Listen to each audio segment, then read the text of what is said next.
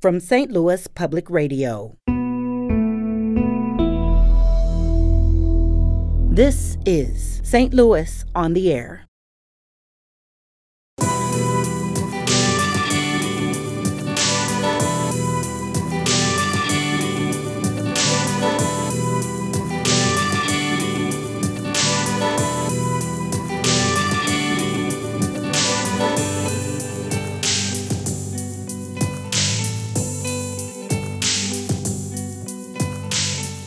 I'm Sarah Fenske.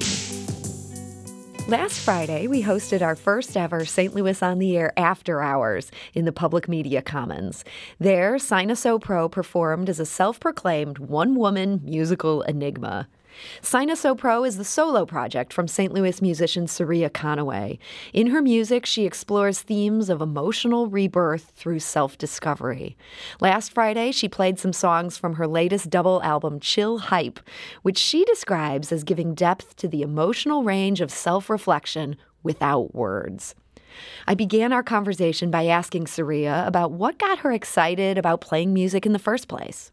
Well, um, I actually started performing music at age seven. I um, I think age ten when I started writing music for real. But Suzuki method, what's up? Violin, probably the worst instrument I'm at right now. But you know how it is. you don't use it, you lose it quick. But um, so it's like very influenced by uh, classical music because you know that's what they taught uh, on that instrument. And um, inside of the household, you know, dad with the P funk, and the Earth, Wind, and Fire and the Funk Mob and the Funkadelics and you know just a lot of different sounds. Rolling Stones, Queen, a lot of different things were happening.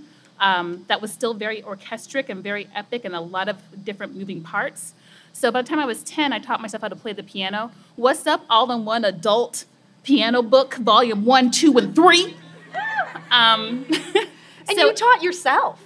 Well, I mean, I already knew the treble clef because whenever you learn how to play other instruments, they typically teach you the, the piano as well as a, like a visual reference. So the treble clef was easy. It was the bass clef that kind of like ooh, and then also kind of doing two things that wasn't necessarily syncopated. You know, whenever you're playing an instrument that's designed to play a melody and typically just one set of notes. Um, you know, whenever you're playing a piano that's designed to play, you know, all the moving parts, it's like, you know, your hands and your brain you had to get them to cooperate. But um, by the time I hit high school, I was a big choir nerd. What's up, Mr. Sandquist?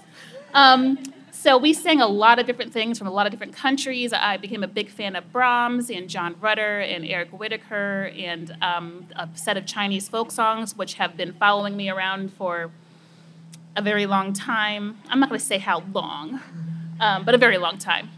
Fan favorite.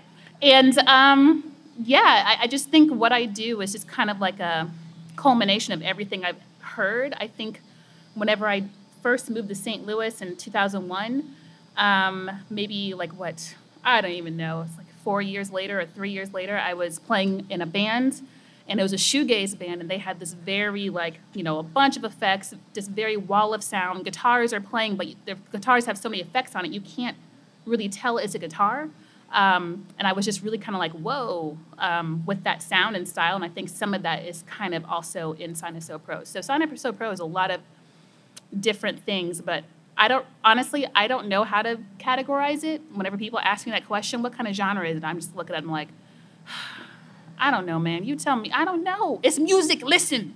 Do you like it? Okay, that's great. But um, I really do feel like the sounds that I produce is 100% me. Um, I don't think it's I think I don't think it's unique per se, but I it's definitely from my heart. Um, and it's hard to like kind of peg like, oh, it sounds like this. It's, it sounds like a lot of different things because it's it's complex, man. We're all complex human beings. It feels like with the training you have and, and with the talent that you have, you could have easily gone the route of doing classical music, of playing someone else's stuff. When did you realize I want to write my own stuff? I'm taking this different path. Um, I don't know if it was really a conscious decision. I think it was just something I did all the time. Uh, especially as a kid, I would dream and I would hear like these big scores in my head, and I would try to wake up and like write it down before I forgot. Um, I legit thought, I kid you not, this is the thought I had, y'all. Like, I swear, don't don't be mad at nine year old Saria, okay? I thought some dead white dude from like 1600s was using me to channel some something he never finished. I straight up had those thoughts.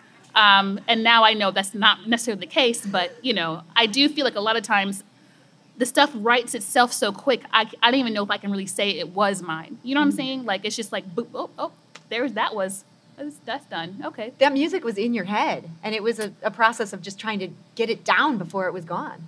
Yes, sometimes it's easy to remember. Sometimes, no, it's just like boop, you missed it. Um, it's gone. Let it go. Someone else got it. You know what I'm saying? Like, I don't know how to explain it. It's um, it's very spiritual. So, one quick thing I want to mention before you play the first track you're going to play for us tonight, and that's that your inspirations aren't all just old dead white men.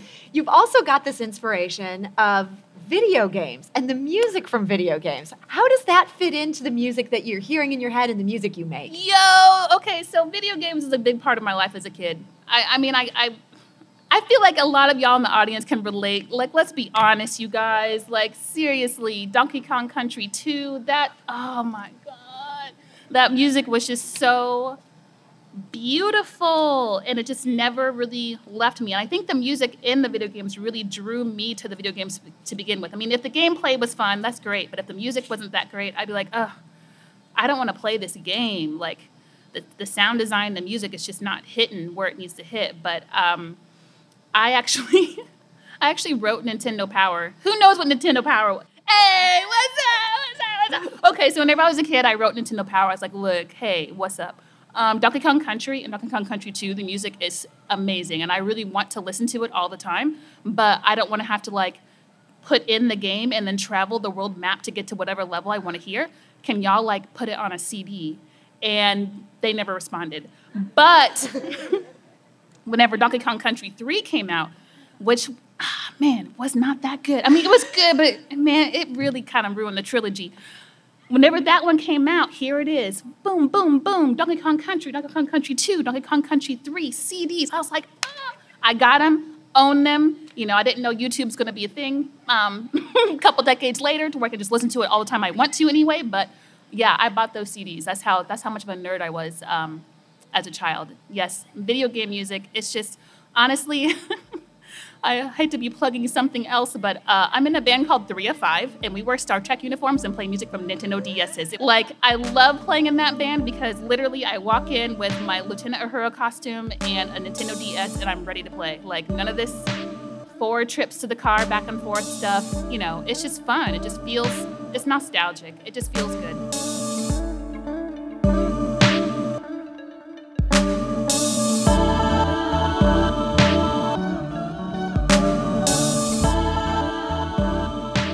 That was Saria Conaway at our first after hours event in Grand Center. Throughout the night, she played various traditional instruments, including the violin and the bass. But that was only a small part of these tracks. Saria said she wasn't always a fan of incorporating technology into her music. Now she's all in. She fused her stringed instruments with pedals, rack units, mixers, and beats. In live performances, she switches effortlessly between instruments. But one of those doesn't look like an instrument at all. In fact, it looks kind of like she's pressing buttons on a huge iPad. Saria explained what it is and how she uses it. So um, I'm running a program called Ableton, and that's the Ableton Push 2 unit. Um, and I actually got it right before I accepted the residency at the Contemporary Art Museum, and I learned, how, well, learned how to there's too much. I don't I don't know if I'm ever going to master uh, that, but I needed something that can create music quickly. So what I decided to do um, for Cam was to take all the stems from my previous albums, run it through the push unit, and splice it together, and just kind of play around to see if I can hear anything. And when you and, say stems, what's a stem? Oh yeah. Okay, so typically whenever a musician or a band goes into the studio to record an album you know you have your different musicians doing different things and there's different tracks for each instrument. So the drums well the drums not typically one track it's several tracks but we don't need to go into that. Uh, then you have your bass track your guitar tracks plural possibly your vocal tracks your keyboard tracks horns whatever. Everything has its own place. So you can isolate that track. You know maybe touch up or fix any errors or you know, or just to have it to remix things with. So everything you heard in those songs um, were from previous songs that my voice, those were my vocals, just from my a cappella record, Vox. I spliced it together to create something different. And then I took instrumentation and played over it to create something a little bit new, but still kind of the same. Um, so the first track was called To Worry Isn't Love Doll, and that actually comes from Worry Doll from Loop Talk Volume one or two. oh my goodness. Um, also numbers, and then also sign Sinus Opera. They're all kind of mixed together, uh, kind of creating its own song. But I kept the title to Worry Isn't Love Doll because Worry Doll is kind of the chord progression that's kind of driving uh, the piece. So like, you know, I used to be a big like frown my nose up to like technology of like that's not playing instruments, meh, meh, meh. But in reality, like I mean, it's an instrument. It is. Um, it may not be an organic instrument like we're used to, but it's allowing you to create something. So I mean, um, so you're taking these these tracks from these previous albums, you're sort of mashing them up, but there's also something you're doing live because there's a, a whole thing that that was done. Yes. So because I am a performer, I just don't feel comfortable just like hitting play and walking away. that feels weird. So I deliberately programmed um, the songs to, to, to be missing a piece, and then I would just play that piece on the pad. So the first piece on the first song was I was playing the bass line, which was um, you know, I probably should fix the EQ, but you know what I'm saying? it's okay. And then um, on the second song, you could hear my vocals. I was triggering all the vocal parts um, within that piece while everything else is still kind of operating in the background. And honestly, it gives like a little bit, I mean, a little bit, a way lot less pressure to perform versus me live looping everything. And then if I make a mistake, it's caught in a loop and it keeps coming back around. It's just like, oh my gosh, you know, this is like, oh, I made a mistake, but eh, keep going. It's, it feels like, well, no, it doesn't feel like playing in a band. Never mind. But it's like if you make a mistake, it's very similar to where you're just playing it live and it just happened. And if people notice it, they did. And if they don't, um, that's great. But it's not like coming back around to remind everybody, yeah, that happened. Mm-hmm.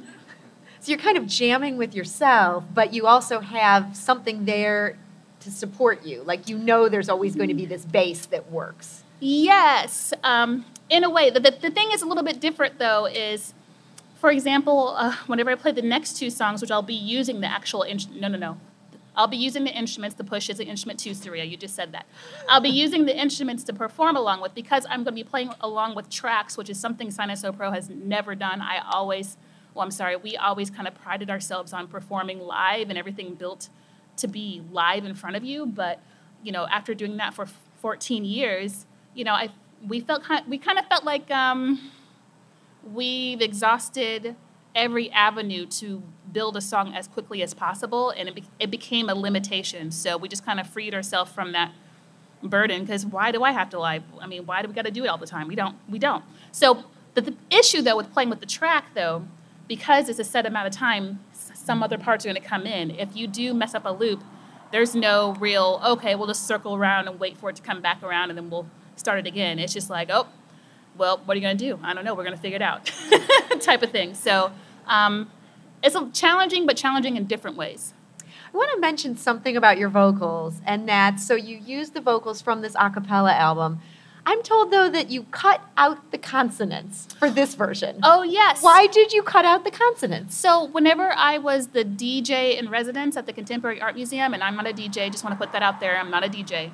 Um, I just really felt like I was curating a vibe in the space, and I didn't want to take away from the visual art.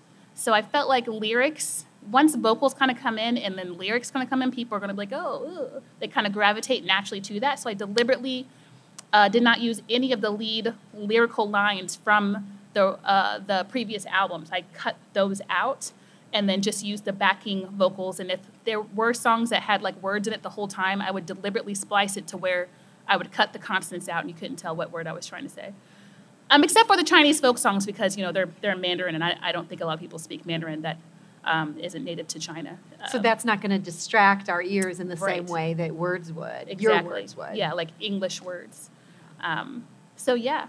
So you've mentioned a few times now this residency that you did at the Contemporary Art Museum, St. Louis, right over there here in Grand Center, um, and how that kind of inspired the work on Chill Hype. I'm wondering if it was particular art there, the particular exhibitions that were up during that residency that also played a part. Yes. So actually, um, a piece called "Deconstructed Gaze" by Paul Sepuya that was really, really really vibrant to me in the sense that he, he's a photographer and he, uh, he was taking a lot of photos with uh, of, of his friends in the nude, but it was very like you know angles and mirrors and just like you just kind of see an arm and then you see a knee and then you see a chest and then you see a thigh. Like you just didn't know how it was like is this cut, cut and pasted, but it was turned out it was like mirror work the whole way through. So it's just very very interesting. So I kind of told myself a story of like, man, I know a lot of photographers. I've modeled for photographers. What if one of my friends was like, Saria, come over, shoot some pictures.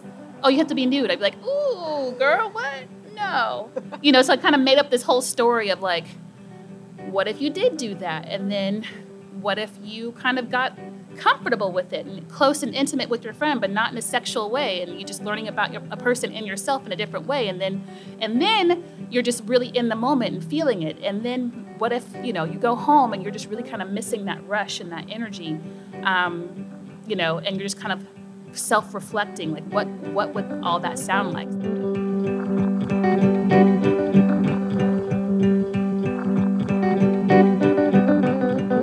That was Saria Conaway speaking to me before a live audience at our first after hours event in the Public Media Commons. You can support Saria Conaway as Sinuso Pro by visiting sinusopro.com and streaming her music on Spotify and Apple Music.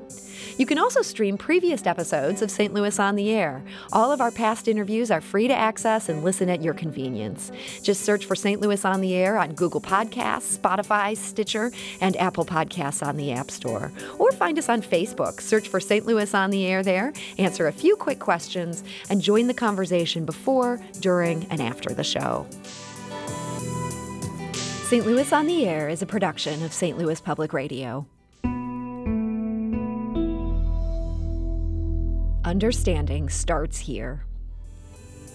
St. Louis Public Radio is a member supported service of the University of Missouri St. Louis.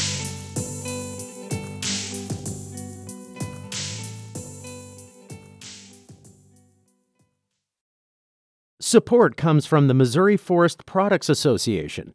Missouri produces wood pallets, railroad ties, white oak barrels, hardwood floors, and more.